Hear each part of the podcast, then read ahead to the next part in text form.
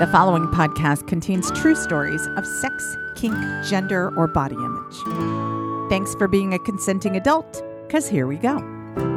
All of my life, I've never fit, but I won't complain and I won't quit. I am enormous. Get used to it. Everyone tells me I'm too much. Maybe it's just you're not enough for me. Can't you see? I'm the kind of woman I'm supposed to be. Hey, my vagina is eight miles wide.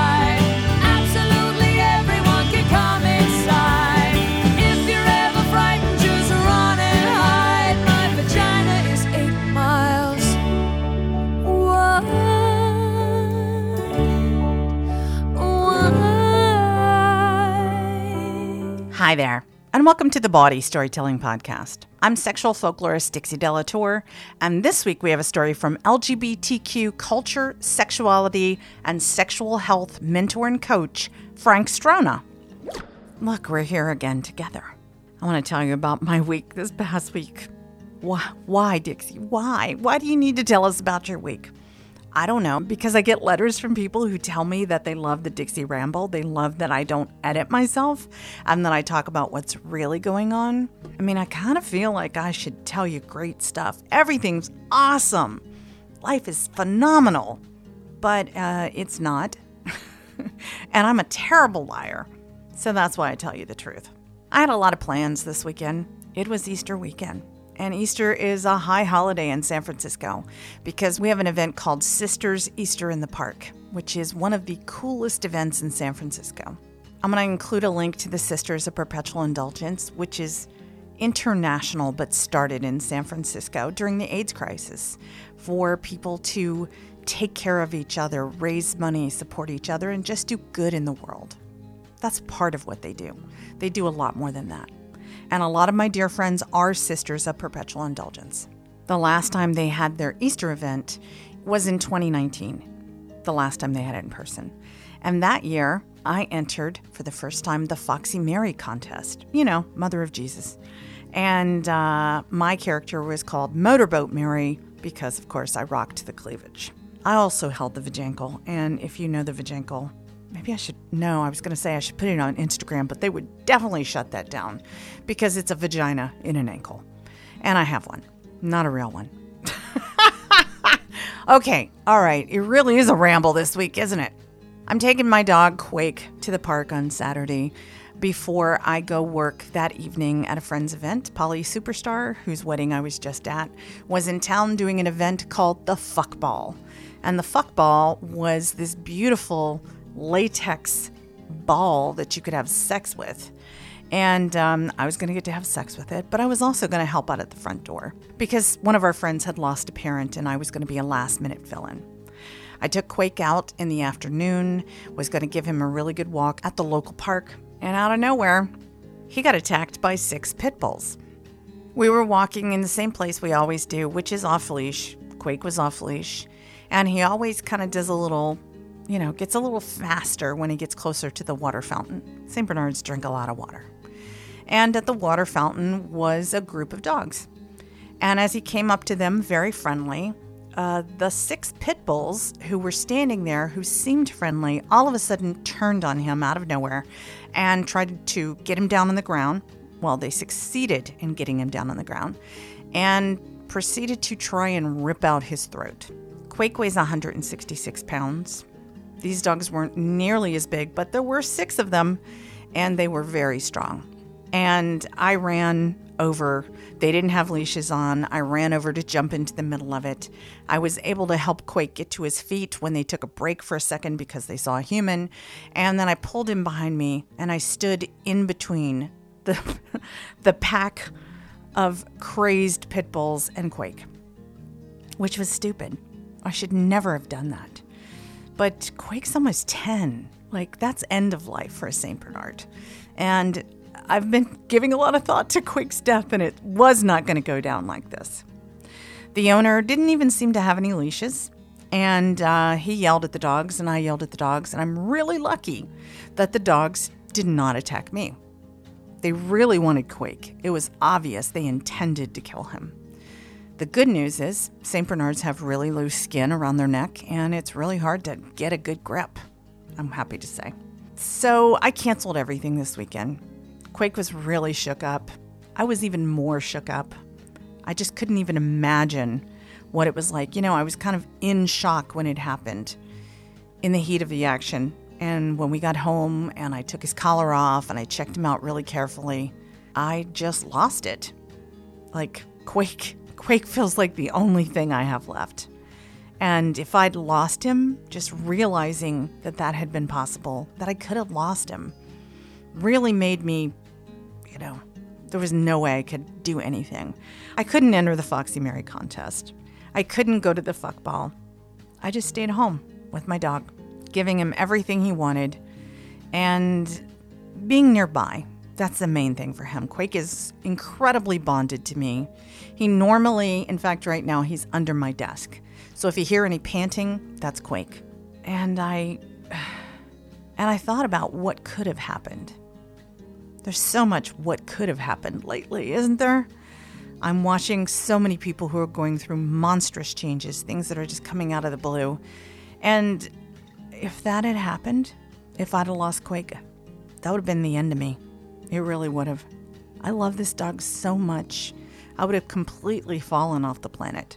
And I'm not doing that good at being on the planet lately anyway. So I had a weekend of consoling my boy and taking care of him, giving him only good experiences. I did not take him back to that park, even though it's the closest park to my house, and we go there all the time. But I figured I better take him someplace with better trained dogs. I also had to call the vicious dogs department, which I did not want to do. I mean, I'm a dog owner. I empathize with other dog owners. But if you've got six aggressive pit bulls and no leashes, you're doing it wrong. So, yeah, that happened. Uh, I I realized the show is this Friday, and all I want, all I really want, is to see people in person. I feel so distant from the world. I mean, I'm home with the Saint Bernard most of the time, other than when I'm on stage at a show. I've been trying to make up for more than two years of no human interaction. It's been tough. So if you're in the Bay Area and there's any chance you could make it to Bawdy on Friday, please let me know. I would love to see you. This communicating through a podcast is great, but it's not the same as seeing your face and hugging you if you want a hug. And, you know, I miss my community. And that near miss with Quake really made me realize that I need to spend time with humans too. I need my community, and I feel distant from them. So, yeah. Oh, it's also a live stream, just in case you didn't know that. um, yeah, I feel like I'm really rattled, and this ramble is making absolutely no sense. I apologize about that, but uh, Quake seems to be okay, and I seem to be okay. We're both suffering from P T S D from it. And it's going to be tough on Friday night when I have to leave him at home. In fact, I'm thinking about taking him to a friend just so that he can have company all night while I'm at the show. So yeah, let's get together on Friday. Quake will have a babysitter. That's where we are in life right now. My Saint Bernard has a babysitter. What's the world coming to? Like a lot of you, I checked a lot of what was unnecessary in my life while the world was shut down. And I leveled up. I really needed a new mattress. And when I learned about Helix Sleep, I took their simple quiz. It took just two minutes.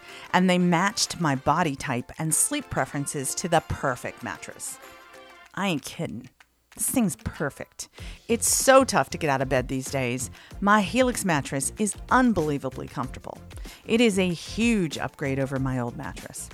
Everybody's sleep style is unique, and Helix knows it, so they make it easy to figure out the right mattress for you.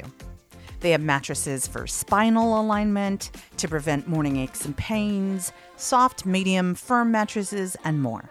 Helix even has mattresses with specialized cooling technology if you and the rest of the people in your house can never agree on the temperature of the thermostat. I was matched with the Helix Plus, for plus-size sleepers, and it is just right for my ample curves. And it's not just me. Helix has over twelve thousand five-star reviews and was awarded the number one best overall mattress pick of twenty twenty by G Q and Wired magazine. So why not give them a try? They have a ten-year warranty, and you can try it out for one hundred nights risk-free. The mattress comes right to your door, shipped for free, and they'll even pick it up from you if you don't love it, but I'm betting you will. Helix has financing options and flexible payment plans, so a great night's sleep is never far away. Just go to helix sleep dot com slash Dixie, take their two-minute sleep quiz, and you'll be matched to a customized mattress that will give you the best sleep of your life. And right now, Helix is offering up to two hundred dollars off all mattress orders and two free pillows for listeners of the Bawdy Storytelling Podcast. Just go to helix sleep dot com slash D I X I E. Helix gets my highest recommendation. I love this thing. You deserve quality sleep too. So go to helix sleep dot com slash Dixie right now for up to two hundred dollars off and two free pillows. Bawdy Storytelling's live show and live stream is this week. It's on Friday, April twenty-second, and we have some incredible stories for Fingers Crossed. It's the first time I've ever done that theme. I was very curious to see where people's minds went with it when it came to their own true personal stories of sex, kink, and gender. And this time we have stories from Mosa Maxwell-Smith, a member of the team here on the Bawdy Podcast, Elizabeth Barlow, who you've heard on the podcast, Dolan Wolfe, and brand new to Bawdy, Brendan Taylor. And we inspired a new musical act. During the pandemic, while watching our live stream, Katie Cookie decided that they were going to learn to write their own Bawdy songs.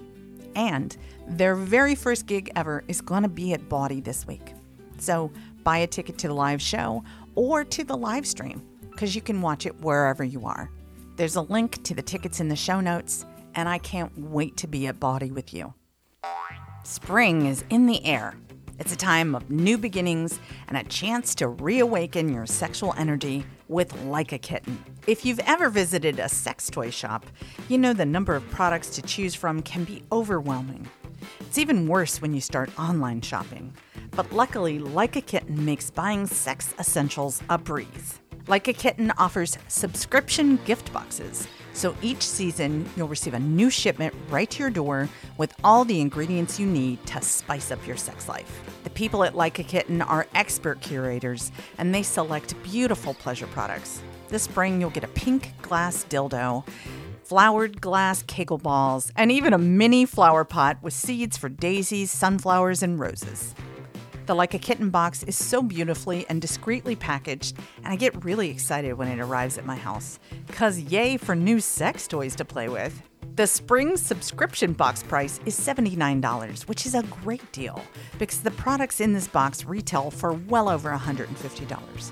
And Like a Kitten is offering Bawdy Storytelling's listeners fifteen percent off and free shipping when you go to likeakitten.com slash D I X I E or enter the code Dixie at checkout. Like a Kitten's mission is to help women own their power in all aspects of life. A portion of all sales go to charities that focus on women's empowerment, education, and health. And that helps you feel good about feeling good.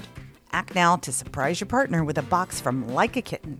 Just go to likeakitten.com slash Dixie or use that code D I X I E to get fifteen percent off and free shipping. There's a link in the episode show notes. It's time for a story, and I want to introduce you to a friend of mine who does really important work. Frank Strona's vast experience in adult content mediums, L G B T Q culture, sexuality, and sexual health, coupled with his long background in public health, offers a unique perspective that lends him true credibility as a navigator of change. Frank serves as a voice for diversity, inclusion, acceptance, and health. He understands the power that being at the table as an out gay man has, and knows how to leverage that power to make change for other L G B T Q people. A longtime local Bay Area sexual health specialist, Frank's been in active pursuit to improve, educate, and promote gay, bi, trans men's health and sex for most of his life. Frank reinforces that we, as in L G B T Q individuals, have to be engaged and active partners of the development of services. And we have to be part of the delivery agents as well.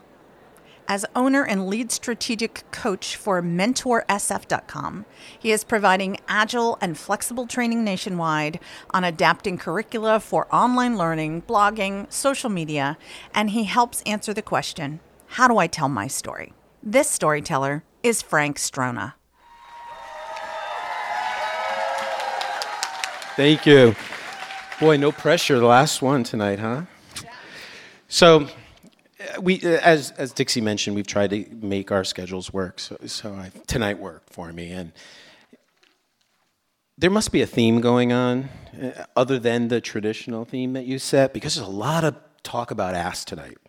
And I have to say, I love ass. I have for years, and I didn't realize how much I was going to like it until I was seventeen and happened to be coming here, and I broke my bookstore cherry. Now, we'll talk about what a bookstore is for those of you who don't know, and by the end of the night, you will.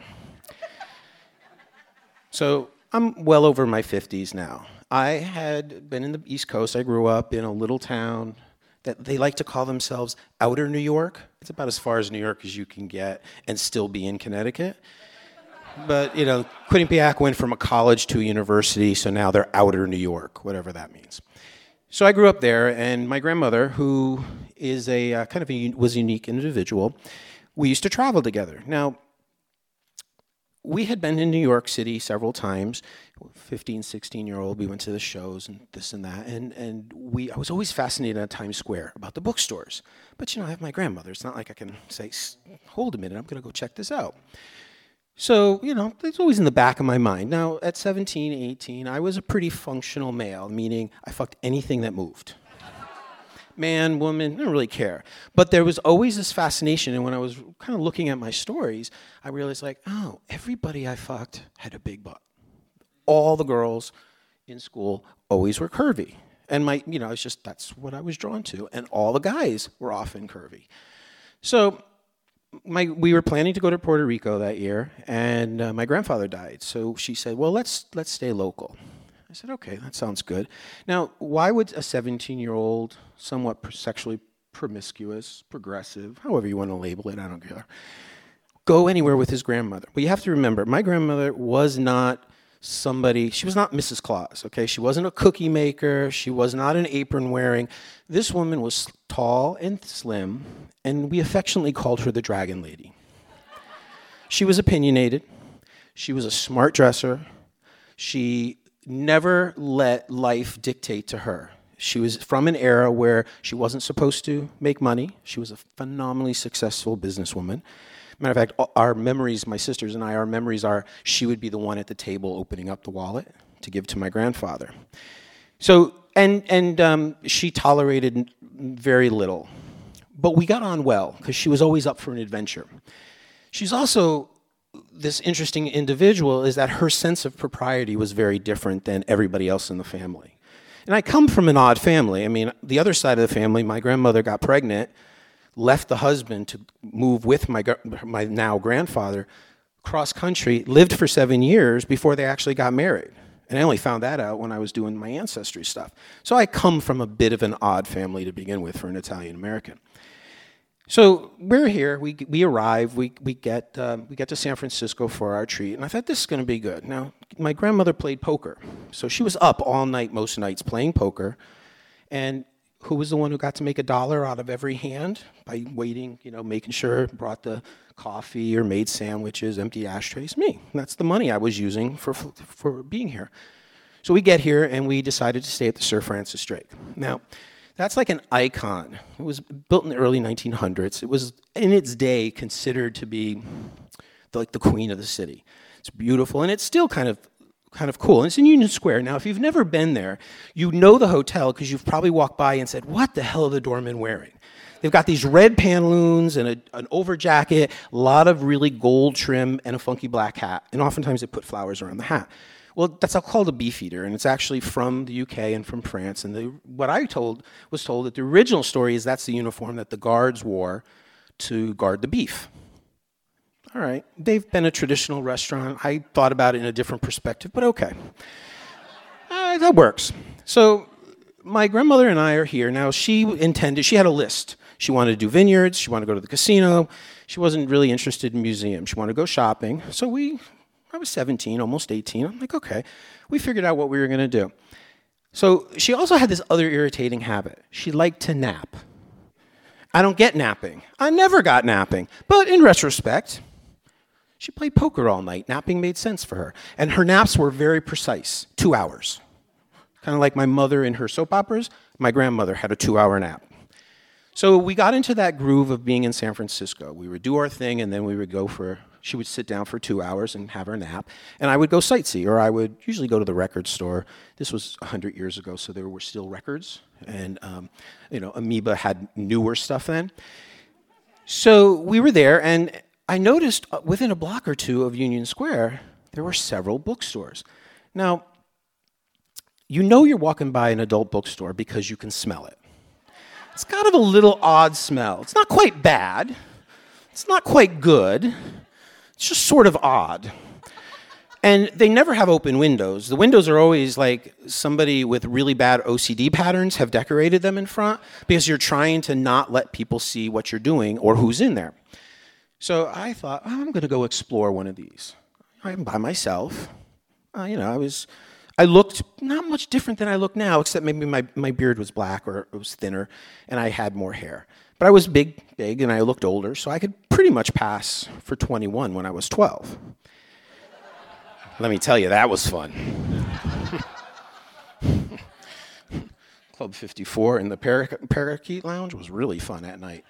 So we, I'm going in, and I walk in, and I'm looking around. And so the bookstores, if you've never been in one, they have, in the old days, they have them now, they're not quite, now they're more like superstores, so they're really just videos and toys. And most of the toys are really bad toys because they're made by men for women, to be used on women, and they don't last very long, so it's not a place I would recommend buying sex toys. But back then, that's really all you had. And they would have V H S tapes. Those of you who don't know what those are, Google it. And you walk in. So I bought, you know, the obligatory, I'm going to buy a porn mag. Figure out, you know, at the end of the trip, I'll throw it away. And then I saw it in the back, the black door, which in this case was a black door with a, a, a drape. And it said, no entry without paid admission. Video arcade. I'm thinking. So I'm watching guys go back there. They go and they pay five dollars. Now, bookstores in the old days used real tokens. And the tokens always had like this curvy lady on it. And they were about the size of a quarter. And I still have a bag of them. My mother just moved out of our family home for the last fifty years. She sent me a, a Ziploc bag, and she goes, I found these. I don't. I think they must be your father's. Like, that's where those went. And now you go to a bookstore, and there are coupons. You actually buy, you know, like electronic coupons, or some you just pay entry. But back then, you the idea, and they would have yet people yell, quarters, please, gentlemen, because they wanted you to be buying to stay there as long as you could. So I watched. Okay, so that's what you do. So I went and I gave them my five dollars and they gave me five tokens. And I went back. Now, in the back, in these video arcades, it's sort of like a dark, musky labyrinth with a bunch of doors. And I'm sure they've used it in movies for that same look. So I'm walking through and I'm watching how the guys are cruising each other. And I realize I open up one of them, they've got a hole in a wall. And then they have a video monitor, and they have a, well, sometimes they have what they call a buddy screen, and that's where you can actually pay money, and the screen will open so you could look at each other. So I go in one, I drop my money, and I'm thinking, this is kind of hot, and I look up, and I hear somebody come in the next door. I'm like, oh, okay, this is interesting. He puts his money in the token, in his machine, and it gives you just enough light where you can kind of do, or if you have good knees, you can crouch. And I see an, an eye looking back at me. So I step back a little, like, ooh, what am I going to do? And the next thing I know, I figured out why they call it a glory hole. And I also figured out, I knew instinctively what to do with buttholes. I was faced with this beautiful butt spread right there. That little pucker looking dead center. And I'm thinking, I know what it's going to be. Now, I'm seventeen. Okay, I, you breathe on me and I'm going to get hard. I need no extra incentive. So, but being a gentleman, because I was taught to be a gentleman, I spit in my hand, you know, grease up my dick a little bit, and I step forward. Now, they're not real walls, by the way. You push on them, they push back. So I lean, and, you know, being a gentleman, I was always told to knock. So I just rub my dick up and down his hole. And I'm looking for the sweet spot. And those of you who've never experienced butt play, you should figure it out, because it, it's actually quite nice. And there's a sweet spot where you just get there and the, the kind of moves, and then you push. Now, buddy hole sex or, or glory hole sex is a little different than regular sex in a bed. It is not about slow passion. It's about shove it in, shove it hard, and shove it deep. When you're receiving it, you're going to wait. And once it's in, you sort of squirm because you're bracing your hands like this against the opposite wall, and you're sort of impaled, so you got to get braced. You got to get your legs crouched, you know, you got to get ready. And then when you're behind him and you've got this like two-inch wall, then you know, start thrusting, start fucking. So I'm like, okay, this makes sense. So I'm fucking. Well, you know, maybe, I don't know how long it was, three, four, five minutes, ten minutes, whatever it was. I, I know I'm going to come. So I do my business. I It was the good one, too. You know, guys, where it feels like you're pissing at the same time and just kind of, oh, this is what women talk about with those rhythm things. So I pull out, and I'm fascinated because the video's still playing, and I see this little squirt of cum right at his butthole. And I completely un- unchecked my own behaviors, and I take my finger, and I'm like, oh, wow. The minute I touched his asshole, nature took its course, and he pushed, and it squirted all over my hands. Now, remember, I'm seventeen. I'm thinking, oh, I got more lube. I'll just jerk off again. I had five five men, five different assholes, and I figured I had another hour and twenty minutes. Why not take advantage of my five dollars, right? So five men later, I go back, and I went there. See, we were here for two and a half weeks. I think I went one and two times a day for that whole time. I love those naps now. Well, it was toward the, the third week as we were getting by, and I my um, grandmother said, I'm going up to the vineyards. I'm like, oh, no more vineyards. I'm going to go to the Asian Art Museum. And she goes, okay, that sounds good. Walk me down. Blue and Gold Tours is the tour bus system in San Francisco, which was down the street. So I, she said, walk me down in the morning, wait with me, and then go back and do what you want to do.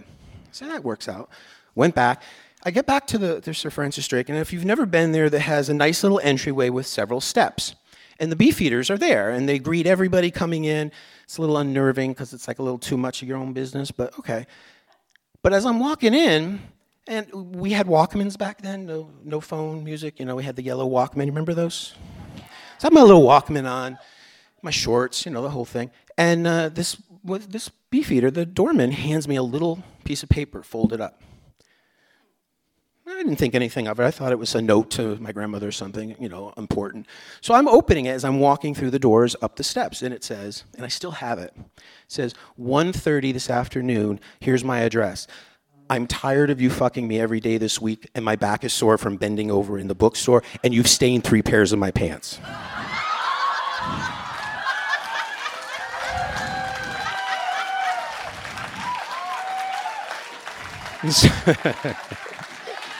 So, so, and only if you know about cruising, I looked up, and by now he was walking some people out of their limo into the hotel, and we caught each other's eyes, and it did that knowing nod, you know, that very barely perceptible nod, and I'm like, five hours later, I was in his apartment, which was two and a half blocks away from the hotel, and, well, let's just say that's a whole new storyline it created in my life when I got back to Connecticut. So that's my story tonight. Feel